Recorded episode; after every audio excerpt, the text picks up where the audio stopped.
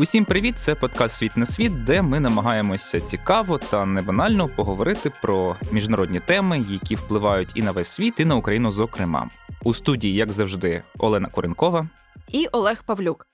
Зазвичай ми тут зазначаємо, що ми намагаємося братися також за певні, можливо, непопулярні, не дуже поширені теми, які часто не потрапляють у коло інтересів в таких традиційному уявленні зовнішньополітичних інтересів України.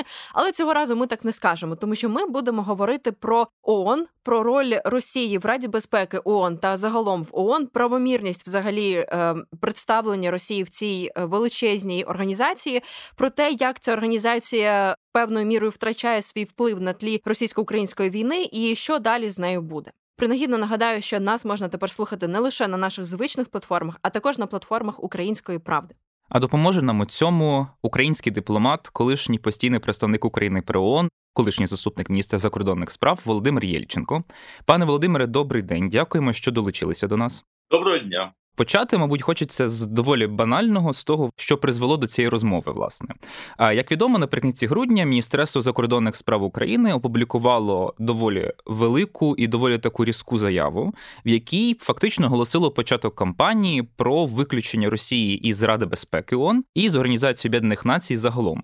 Логічне питання: ми будемо ще говорити про юридичні нюанси цього процесу, про те, там наскільки обґрунтовані ці аргументи, але Найперше, найпростіше питання: взагалі, який вплив, на вашу думку, матиме ця заява? Чи зможе вона призвести до якихось от реальних кроків? Так, звичайно, зможе. Я би хотів трошки сказати про предісторію цього питання. Справа в тому, що ну, власне ця кампанія щодо виключення Росії з ООН, а трошки пізніше я скажу різницю між терміном виключення і позбавлення повноважень бо це важливо. Е, так, от ця кампанія почалася ще декілька місяців тому, приблизно навесні минулого року, і почалася вона новоствореною. Неурядовою організацією чи об'єднанням таких зацікавлених людей, які назвали себе Civic Hub.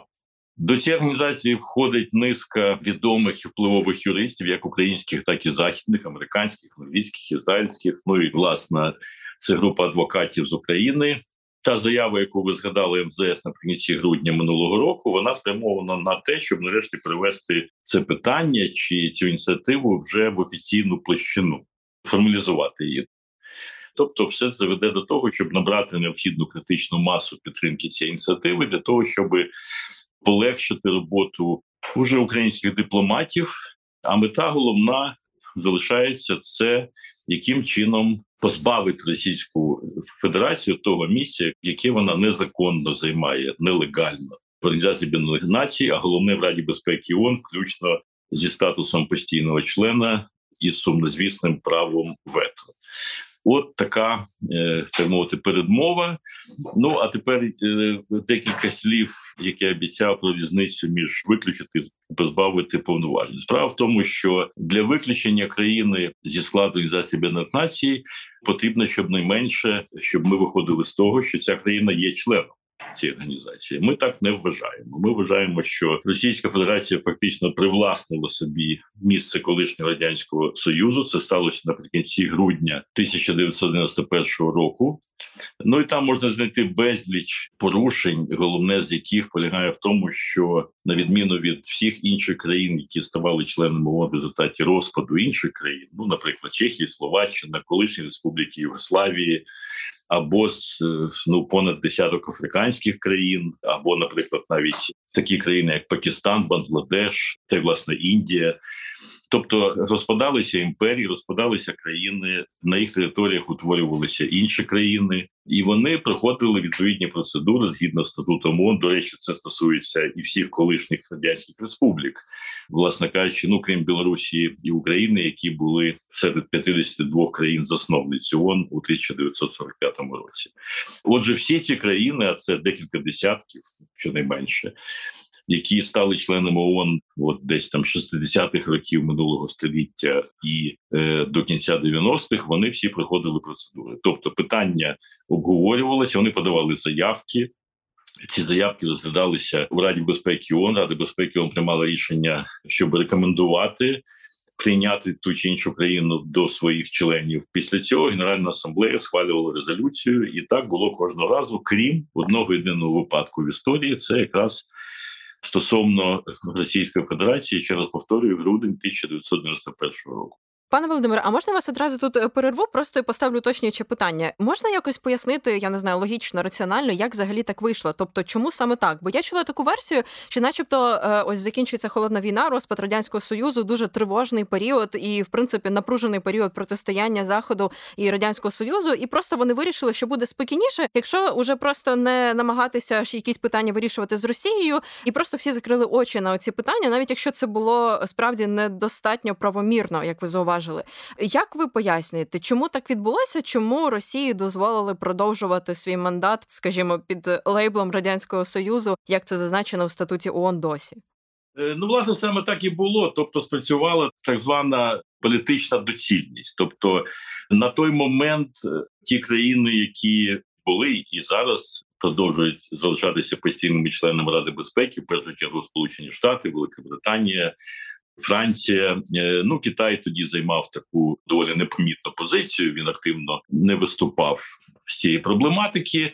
Ну а от ці названі три західні країни вони вирішили, що ну політично доцільно погодитись з тим, що от був радянський союз, на його теренах виникла Російська Федерація вони не до кінця розуміли, скажімо, значимість е, так званої Алматинської декларації, яка була схвалена в 20-х числах грудня 91-го року. Ну в якій країни СНД, а між іншим, отут ще одна така смішна історія, якщо можна так сказати, юридично смішна, тому що ця декларація СНД, на яку посилаються от автори того рішення про включення Росії замість Союзу до ООН, вони навіть не звернули увагу на те, що ця декларація була схвалена ще до формального утворення співдружності незалежних держав, тобто. Фактично йдеться про лист Єльцину, тодішнього президента РФ, який е, мовити, супроводив цю декларацію на ім'я генерального секретаря ООН, який просто передав її на розгляд Ради безпеки. Рада безпеки в обличчі оцих всіх постійних членів, які я назвав, ну вона не знайшла нічого кращого ніж просто десь в куларах, там напівтаємно, неформально це обговорити. І прийняти рішення, що ну давайте Російська Федерація буде замість радянського союзу. Та ще і це все було зроблено власне руками тодішнього посередища радянського союзу при ООН Юлія Воронцова, який скористався своїм головуванням в Раді безпеки ООН. Я вам скажу, що це також не випадково, тому що уже в січні наступного 92-го року головування Ради безпеки переходило до делегації Великої Британії. І був би втрачений час, е, можливо, тоді почалися б певні дискусії. Це призвело би до розгляду цього питання. Але, власне кажучи, мені здається, отак поспішивши і бажаючи це завершити до кінця 91-го року, Російська Федерація власне сама собі створила проблему. Тобто я не думаю, що на той момент, навіть якщо питання було розглянуто відповідно до стату ООН, то Росія би так чи інакше стала би членом ООН, ну рано чи пізно, але це було би юридично правильно зроблено, і тоді сьогодні вже було б набагато менше. Аргументів для того, щоб цю країну вигнати з ООН. і отут я повертаюся до питання різниці між членством і повноваженнями, тому що так можна згідно статуту ООН країну виключити за порушення того ж самого статуту ООН. Ну а тут е, і агресія, і воєнні злочини, і все таке інше, що накоїла Російська Федерація. Щонайменше на теренах України я вже не кажу там про Сирію, про Грузію і інші випадки, які були ще до того. А от зараз мені здається, що оскільки для виключення країни, ну навіть якщо ми визнаємо, умовно кажучи, що Росія таки да є членом Організації Об'єднаних Націй. Для виключення потрібно набрати дві третини голосів у Генеральній асамблеї ООН, що само по собі непросто. І далі, і це головне. Тобто, набрати дві третини ми можемо, але далі потрібно затвердження цього рішення Радою безпеки ООН, а там сидить Росія своїм правом вето. І зрозуміло, що вона ну проект такого рішення просто завитує, заблокує. Тобто, це тупиковий шлях.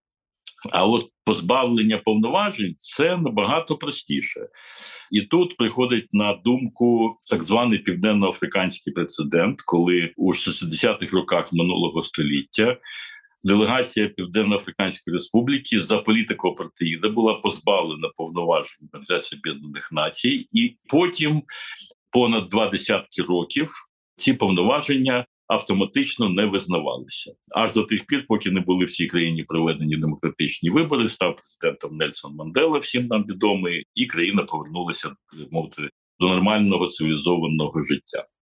Отже, я саме і пропоную піти таким шляхом, тобто не визнати повноважень російської делегації. Це само по собі вже буде таким дуже серйозним ударом по їх амбіціям, і це позбавить їх права брати участь в роботі Організації Об'єднаних Націй, включно з Радою безпеки ООН. І я думаю, що весь світ ну здихне з полегшенням після такого рішення. А для такого рішення потрібно всього навсього рішення так званого комітету з повноважень Генеральної асамблеї ООН. Це комітет, який складається приблизно з двох десятків країн, і там набагато простіше такі рішення схвалити. Це для кращого ще раз повторю розуміння різниці між виключенням країни зі складу ООН і позбавленням цієї країни повноважень. До речі, саме таким шляхом пішли у деяких інших міжнародних організацій. Таким чином, Російська Федерація була позбавлена права участі, наприклад, е, у Дунайській комісії, е, Вікао, у всесвітній туристичній організації. Ну і багато інших. Я не буду їх називати. Це технічні організації, але тим не менше цей прецедент вже був використаний. Отже, я ще раз пропоную піти цим шляхом і в організації Об'єднаних Націй. Пане Володимире, а можна уточнити? Дивіться, якщо говорити, наприклад, про призупинення повноважень, я так розумію, що е, ну ось є дві основні тези, до яких Україна прагне і може апелювати. Це те, що ви говорили спочатку про неправомірність взагалі перебування Росії в ООН, тобто незаконність її повноважень. І другий момент це порушення статуту ООН, агресія, воєнні злочини і все інше. Тобто, це два різні шляхи. Чи призупинення повноважень можливо, якщо апелювати до обох цих е, варіантів, скажімо, обох цих тез одночасно? Що з цього ми говоримо є реальнішим, що може здобути більше підтримки з боку міжнародної спільноти, тому що ми розуміємо, що Україна може лобіювати ці ідеї, але вона самостійно не може ухвалювати рішення про виключення Росії там чи призупинення її повноважень. Як ви це бачите? Я думаю, що апелювати треба до обох, е, скажімо так, варіантів. Тобто, ми не знаємо, чи яким буде проект того рішення, яке ми будемо пропонувати. Ну, якщо ми підемо шляхом комітету з повноважень, але мені здається, що якщо піти таким е, ну простим юридичним шляхом, то нам буде простіше набрати необхідну кількість голосів. Поясню, чому тому, що ну от коли ми кажемо про дві третини, навіть якщо ми відкинемо зараз варіант, що це ну все таки дійде до ради безпеки, і там все рівно буде вето Росії, але навіть з моральної психологічної точки зору набрати дві третини голосів Генеральної асамблеї це також важливо. Я маю на увазі на підтримку рішення про виключення Росії із ООН. навіть якщо це не закінчиться після цього рішенням чи затвердженням цього рішення на рівні Ради безпеки ООН. Але складнощі полягають в тому, що якщо ми підемо шляхом апелювання лише до агресії, військових чи воєнних злочинів, то Тут ми впираємося в позицію е, доволі великої групи країн, які просто бояться прецеденту. Тобто, сьогодні ми виключаємо Росію, а завтра скажуть, що от ще там десяток африканських країн також агресори, також порушують міжнародне право і таке інше. Е, ну тобто, у кожної країни є безліч, якщо не ворогів, то опонентів, які тут же спробують скористатися цим для того, щоб виключити свого ворога там чи опонента також зі складу ООН. І як би це нереально не звучало, все рівно це прецедент, і є доволі багато країн, які цього бояться. Ну навіть той же самий Китай. Тому що є ще так званий китайський прецедент чи випадок, коли замість Тайваня у 1971 році до ООН була включена Китайська Народна Республіка. Ну фактично поміняли назви країн, але це було пов'язано трошки з іншою ситуацією. Там йшлося про те, що ну тодішній уряд КНР він вже де-факто контролював всю територію країни, окрім Тайваню. Отже, той уряд в екзилі, який знаходився на Тайвані, він не міг більше претендувати на контроль над усією територією Китаю тодішнього. Ну і таким чином КНР стала членом ООН замість Тайваня. Але знову таки цей прецедент не підходить до нашого випадку з Російською Федерацією. Отже, я ще раз повторюю, що краще йти шляхом позбавлення повноважень.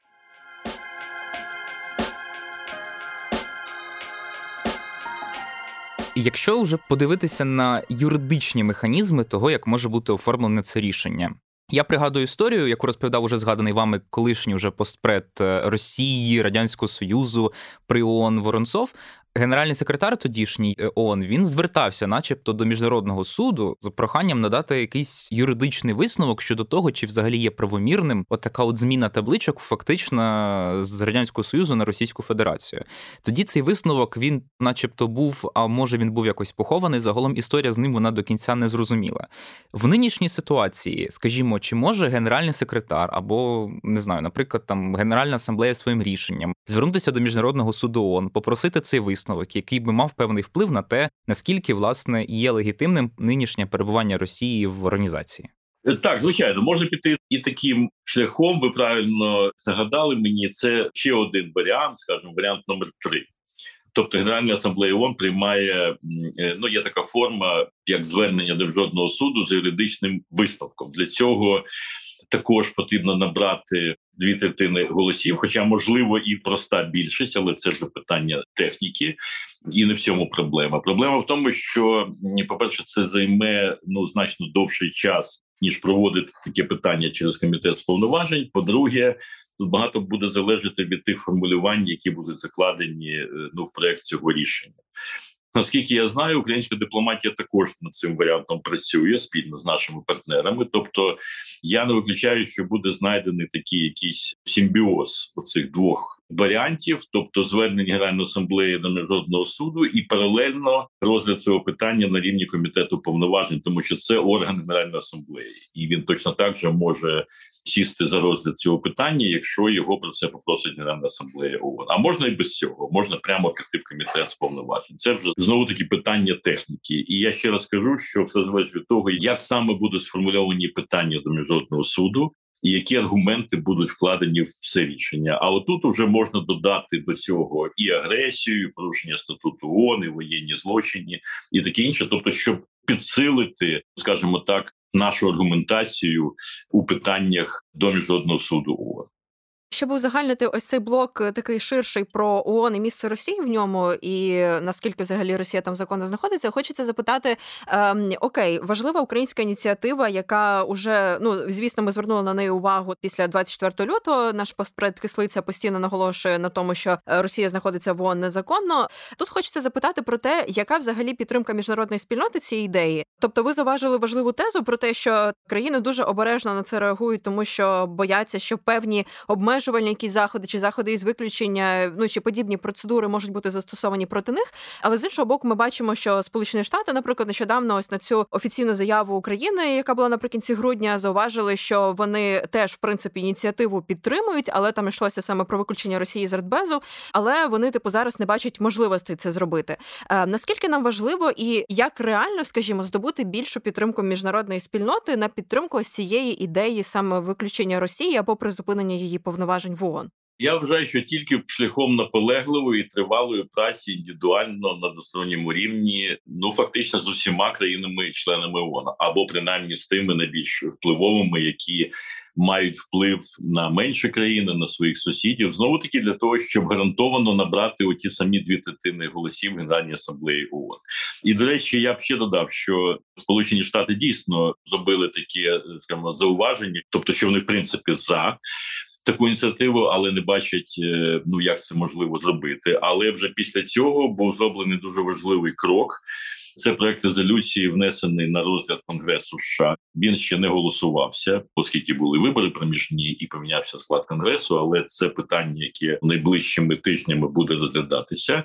А там є запит е, від так званої гельсінської комісії до конгресу США з рекомендацією. Рекомендація там і адміністрації США і президенту Байдену особисто, і державному департаменту, в тому числі рекомендація вивчити питання і надати, скажімо, юридичні докази того, яким чином у грудні того самого 1991 року Російська Федерація була по суті прийнята до ООН незаконним е, шляхом без належних для цього юридичних підстав. Тобто вони хочуть підняти історію цього питання. Оті грудневі події, оті всі листи Єльцина, Алматинська декларація, таке інше, і це важливо з цієї точки зору, що ну тоді спливуть оті всі речі, про які ми говоримо, що це було зроблено незаконно.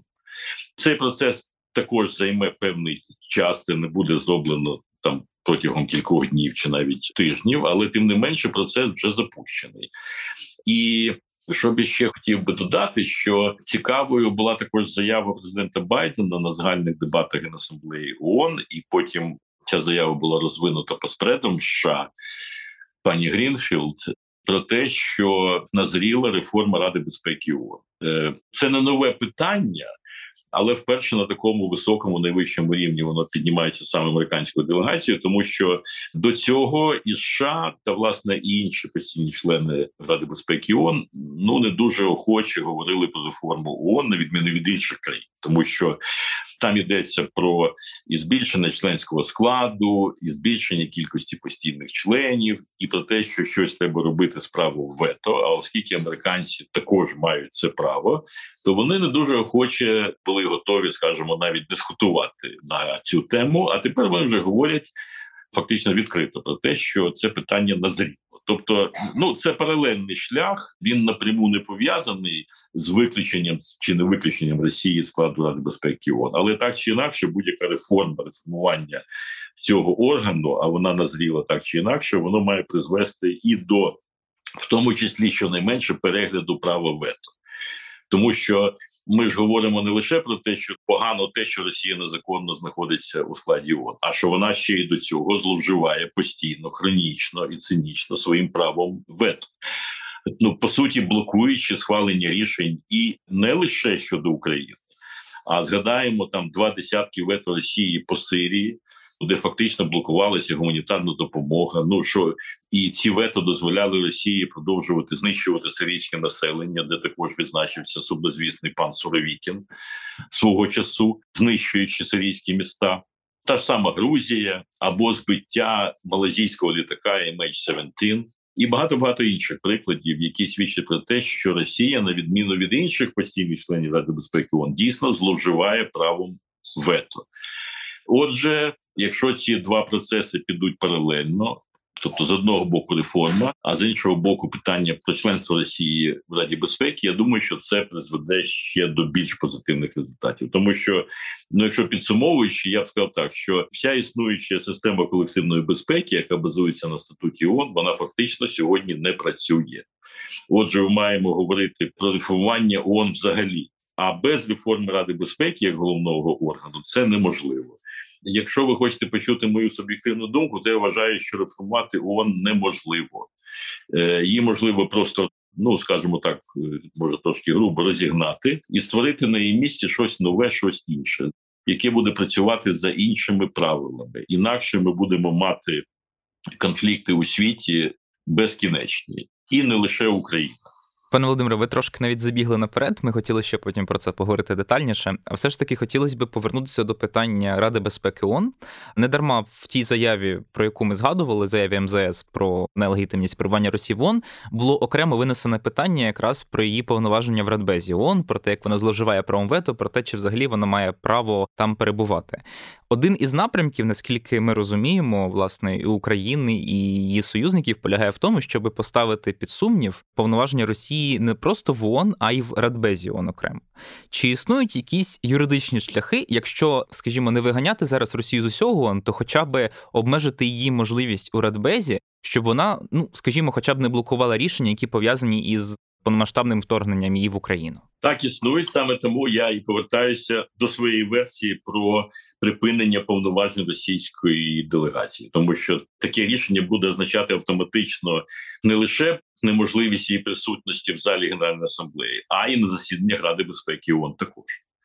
Це потягне за собою дуже багато технічно-юридичних, так би сказав, складнощів. Ну тобто, тут же знайдуться юристи, які вам скажуть, що якщо там нема однієї країни серед 15, значить всі рішення нелегітимні. Але я думаю, що це все процедурні моменти, їх можна обійти чи просто владнати. Ну, всякому разі, наприклад, пригадаємо, і це до речі, напряму пов'язано також з Росією чи колись радянським Союзом, коли йшла корейська війна. Е, здається, це був 53-й рік, і тоді Рада безпеки ООН голосувала рішення власне, яке призвело до створення цієї демілітаризованої зони на 38-й паралелі. Е, ну я не хочу тут забігати в плани козака і те, що пропонується, нібито щось подібне і для нас сьогодні. Ну це зовсім інше скажімо, питання. Але тим не менше, тоді це рішення вдалося прийняти, хоча радянський союз був категорично проти такого рішення, тільки тому, що тодішній поспред радянського союзу просто встав і залишив залу засідань, і рішення було проголосовано без радянського союзу, тобто фактично лише 14 країнами. Тобто 15 мінус радянський союз, але ніхто і ніколи не ставив під сумнів легітимність цього рішення. Так що я думаю, що ми цілком можемо скажімо, уявити собі ситуацію, коли без присутності Росії якщо ця делегація буде позбавлена повноважень, Рада безпеки буде продовжувати прекрасно приймати рішення і працювати. Так що це не є перешкодою.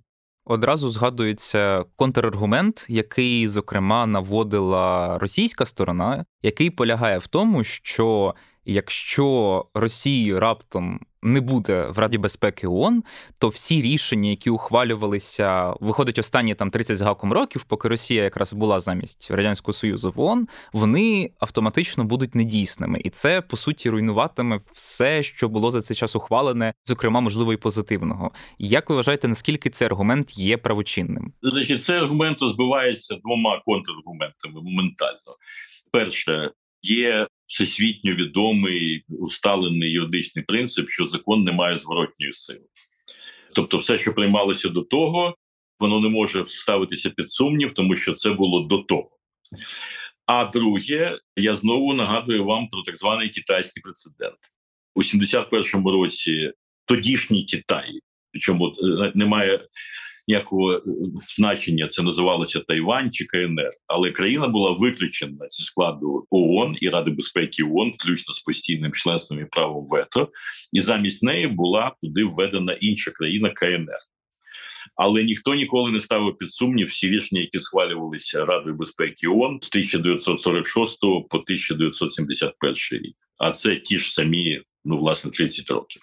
І ще один контраргумент, який тут наводять, він полягає по суті в тому, що ці всі 30 з гаком років, поки знову ж таки Росія посідала місце радянського союзу в Радбезі, ну принаймні в Радбезі, почнімо з того, ніхто не порушував питання про нелегітимність її перебування. А отже, по суті, я розумію, можливо, цей аргумент звучить дещо наївно, але склалася така звичаєва практика, коли Росія, вона ну по суті і так є замість радянського союзу, і все працює добре, і ніхто не висловить ніяких заперечень щодо цього.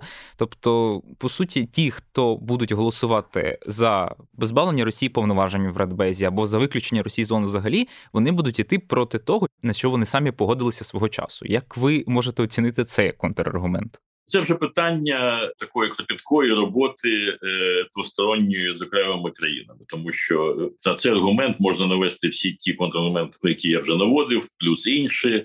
Ну, наприклад, те, що до 2022 року ну або до 2014-го не було таких, скажімо, яскравих доказів того, що Росія є агресором. Це перше. Друге, це те, що я не погоджусь з вами в тому, що е, це питання раніше не ставилось. Ми це питання у рамках ООН і на Генасамблеї Раді безпеки порушували починаючи 2014 року. І коли Україна була, наприклад, членом Ради безпеки ООН у 2016-2018 роках, ми також активно це питання оприлюднювали чи оголошували. Так що це не почалося 24 лютого. Просто питання активізувалося із цілком зрозумілих причин, але і раніше про це говорили. І до речі, навіть е, ще у тому ж грудні 91-го року, наприклад, я пригадую, оскільки в той момент Грузія була країною, яка не підписала чи не приєдналася до тієї Алматинської сумнозвісної декларації, то Грузія неодноразово це питання виносила на Генеральній асамблеї, що не можна вважати, що всі країни СНД на той момент, навіть якщо ми визнаємо законність тієї декларації, що не всі країни погодились. Отже, ця декларація, ну чи заява про е, продовження Російською Федерацією місця СРСР в Раді безпеки ООН можна вважати легітимним. Так що ну це те, що я от згадав відразу. А можна, я думаю, ще якщо посидіти, подумати, можна пригадати ще десяток контраргументів.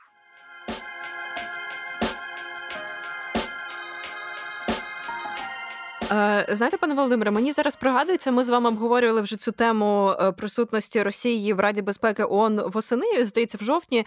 І тоді ви серед варіантів, як можна певним чином блокувати присутність Росії і ухвалення рішень нею в Радбезі, ви наводили як ще один варіант таке е, неформальне блокування її членства і ухвалення рішень, щоб, наприклад, представники інших країн там не пускали там представників Росії на засідання, чи не давали їм слова, чи ще якось. Ми не бачимо, що за ці місяці ці нічого подібного не відбувалося. Ну, ми бачимо, як пан Кислиця традиційно там тролить Нібензю, наприклад, на засіданнях, але якихось реальних кроків з боку інших країн ми не бачимо. Чи можна таку реакцію вписати? Ну, звісно, це може такий дуже україноцентристський погляд, що е, продовжуючи цю тезу, що ви зауважили, що Україна з 2014 року наголошувала на тому, що Росія не дає ухвалювати важливі рішення у цьому надважливому органі ООН, власне, основному, де ухвалюються якісь рішення, які є обов'язковими потім для виконання інших країн. Що по суті інші країни все одно, попри агресію, попри порушення Росією статуту, продовжують толерувати її присутність, і попри те, що ми бачимо певну критику, але все одно це ніяк не відображається на засіданнях самих Радбезу. Як це варто сприймати, і чи можна порушити такий плин подій? Я думаю, що можна і треба. Я думаю, що це ну скоріш за все пояснюється недостатніми зусиллями наших дипломатів. Я би на це пішов, тому що треба працювати, треба переконувати інші країни. Я ще раз пригадаю, вже не пам'ятаю, чи говорив я це восени. Ми активно використовували під час свого членства, і власне це була не стільки наша ініціатива, скільки ініціатива тих же самих американських дипломатів. Коли приходив виступати посперед Сирії, ну він ще як ми вважали, тоді називали е, посперед режиму Асада, то половина. Принаймні, а то і більше членів Ради безпеки на рівні постпредів просто вставали і виходили з зали засідань. Тобто, це був такий своєрідний бойкот. Те ж саме, я думаю, е, можна і треба. Я би це робив, щоб всі вставали і виходили під час виступу Нібенці, наприклад. Тут просто логічне питання, що він ще таке може сказати, чи він ще може так здивувати, щоб була така реакція. Тому що, ну, якщо послухати те, що він говорить постійно в Радбезі, то просто дивує, що цієї рішучої рішучого заперечення якогось чи бойкоту немає досі. Ну от мене також, чесно кажучи, це дивує. Я не знаю, чому не пішли цим шляхом. Ну мене зараз немає у Нью-Йорку, тому я не можу це коментувати. Можливо, є якісь причини, про які я не здогадуюся, але я би цим шляхом обов'язково пішов.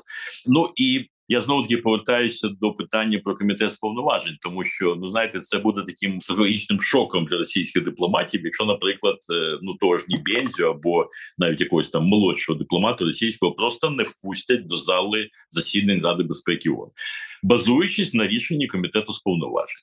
Так що все це можливо, просто над цим треба працювати.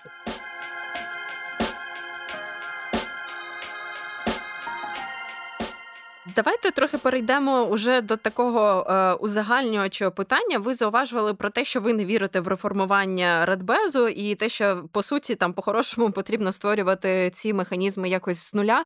Тобто реформувати їх абсолютно тотально, звісно, це напевно вписується в ширшу дискусію про реформування ООН і, взагалі, потрібність таких організацій в сучасному світі, як ООН, таких масштабних, які часом не проходять якоюсь мірою випробування збройними конфліктами і ухваленням рішень. От, наприклад, як ми зараз бачимо у випадку з війною Росії проти України. Ем, звісно, це дискусія, напевно, на університетський курс із міжнародних організацій. Але чи бачите ви, можливо, на якусь перспективу найближчих років чи реально очікувати якихось таких суттєвих тектонічних змін взагалі в структурі ООН? І чи ви бачите на перспективу потрібність цієї організації? Я особисто не бачу перспективності, тому що я провів багато років, дуже багато всередині цієї організації. Я прекрасно знаю, розумію, як вона працює, і я не згоден до інше умовно лише можу погодитись з тезою про те, що коли ми критикуємо ООН, то ми критикуємо самі себе, тому що ООН – це 193 країни, і ми самі серед них. Справа в тому, що якщо ще скажімо, процедурно можна провести якісь косметичні зміни, які дозволять там більш ефективно ООН реагувати на ту чи іншу подію. Е, ну це стосується там генеральної асамблеї, десятків інших органів, але це аж ніяк не впливає на роботу Ради безпеки ООН, тому що там ніяка реформа не відбувається. І ще одне питання, чому я продовжую лишатися песимістом стосовно реформування ООН, тому що не забуваємо про те, що ну левова частка тих рішень, які потім вже схвалюються на рівні Генеральної асамблеї, розробляється за участю за допомогою за сприяння співробітників ООН, секретаріату ООН. А по всій системі це понад 6 тисяч е, чиновників. Це не лише Нью-Йорк, тут і Женева, Найробі, інші точки. Але справа в тому, що ну це так звана ООНівська бюрократія, яка просто працює сама на себе по закону Паркінсона, і от їх реформувати абсолютно неможливо. І більше того, після того як рішення схвалюються країнами, то виконують ці рішення у 99% із 100 саме працівники секретаріату ООН на чолі, до речі, з генеральним секретарем. Ми бачимо дуже наявний такий наочний приклад. Останній це питання Єленовки. Ота сама місія із розслідування, яку створив генеральний секретар ООН у відповідь, ну фактично на рішення, яка так і не запрацювала. От вам і останній наочний приклад ефективності роботи ООН. Я вже не кажу там про Запорізьку АЕС і таку саму місію. Ну там було трошки більше результатів, але тим не менше. Я вже не кажу там про е, рішення міжнародного суду щодо Росії, щодо агресії, і все такі інші рекомендації, які також не виконуються не лише Росією, а вони не виконуються і тими, ну скажімо, чиновниками ООН, які мали б хоч щось робити, навіть якщо у тебе немає гарантій безпеки, навіть якщо тобі там не вистачає якихось рішень, але ти маєш щось робити. Але ще всього посидіти кілька тижнів чи місяців, після цього заявити, що оскільки Росія не надала там. Достатні гарантії безпеки, ми працювати не можемо. Отже, місія закривається. От вам і вся ефективність ООН. Саме тому я і не вірю в те, що з цим можна щось зробити, якщо зберегти існуючу систему. А якщо говорити більш глобально, ми маємо подивитися назад в історію. Справа в тому, що всі існуючі до цього системи колективної безпеки, на верхівці яких стояли міжнародні організації, створювалися після крупних чи світових, чи просто регіональних е, війн. Першим прикладом є так званий Віденський конгрес. 1815 року, який створив тодішню систему. Тоді ще не було створена міжнародна організація, але була певна система, яка більш-менш працювала. Потім була Перша світова війна. Яка поламала все, що було до цього, і країни, які перемогли в цій війні, вони створили Лігу націй, яка в свою чергу проіснувала до початку Другої світової війни і була розігнана, оскільки вона також не змогла зупинити агресію нацистської Німеччини. І до речі, з Ліги націй був вигнаний тодішній радянський союз. Ну там не було вето, там не було ради безпеки, було простіше це зробити. Потім почалася холодна війна, яку деякі політики, експерти вважають е, ну фактично третьою світовою війною, тільки холодною. Після цього була ота сама історична зустріч Буша старшого і Горбачова на Мальті, здається, якщо я не помиляюсь, яка створила е, ну іншу, тобто вона переглянула. Ту систему, яка існувала до цього, і не міняючи формально, тобто не підміняючи статут ООН, але вона внесла певні корективи в ту систему.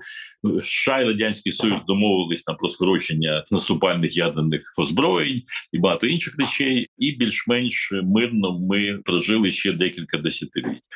Зараз, як вважають ті ж самі експерти, політологи, політики, ну почалася чи вже фактично іде або третя, або як більше вам подобається четверта вже світова війна, в яку втягнута вже і наша держава. Таким чином ті ж самі експерти приходять до висновку, що нова система колективної безпеки має бути створена знову таки країнами, які переможуть в цій війні, а до їх складу. Е, однозначно увійде Україна, ну і ті ж самі Сполучені Штати, Польща, Велика Британія, там Балтійські країни, інші країни, які зараз нас підтримують, і в той момент потрібно буде створювати якусь іншу нову систему. Тобто, от тут і наступить можливо той момент, коли можна буде організацію Об'єднаних Націй або розігнати, або докорінно її поміняти і створити щось нове. Яке дозволить нам прожити без війни, ну щонайменше там наступні ще років 100. Я дуже на це сподіваюся. Ну, якщо коротко, то після Першої світової війни виникає Ліга націй, після Другої світової війни ООН, то після українсько-російської війни однозначно має виникнути якась нова, більш ефективна, будемо сподіватись, організація. І Мені здається, що це чудова нота і певною мірою оптимістично, на якій можна завершити нашу дуже цікаву та детальну розмову. Дякуємо вам за те, що приєдналися і допомогли нам розкрити всі непрості юридичні політичні нюанси власне перебування Росії в ООН, в Радбезі ООН і те, як Україна, українська дипломатія може цьому протидіяти. Дякуємо вам. У нас в нашому етері був колишній постійний представник України при ООН, колишній заступник міністра закордонних справ України, український дипломат Володимир Єльченко, з яким ми спілкувалися про те, як можна позбавити Росію повноважень в ООН і в Радбезі ООН. Дякуємо вам. Дякую і вам. Всього найкраще. Дякуємо, пане Володимире, і дякуємо нашим слухачам, що були з нами впродовж, я гадаю, дуже цікавої цієї розмови цього подкасту. І нагадуємо, що нас можна слухати на наших традиційних платформах, а також тепер і на платформах Української правди. Обов'язково долучайтеся, слухайте наші подкасти і діліться своїми і враженнями, і ідеями нових тем, які би ви хотіли ще тут почути. Па-па!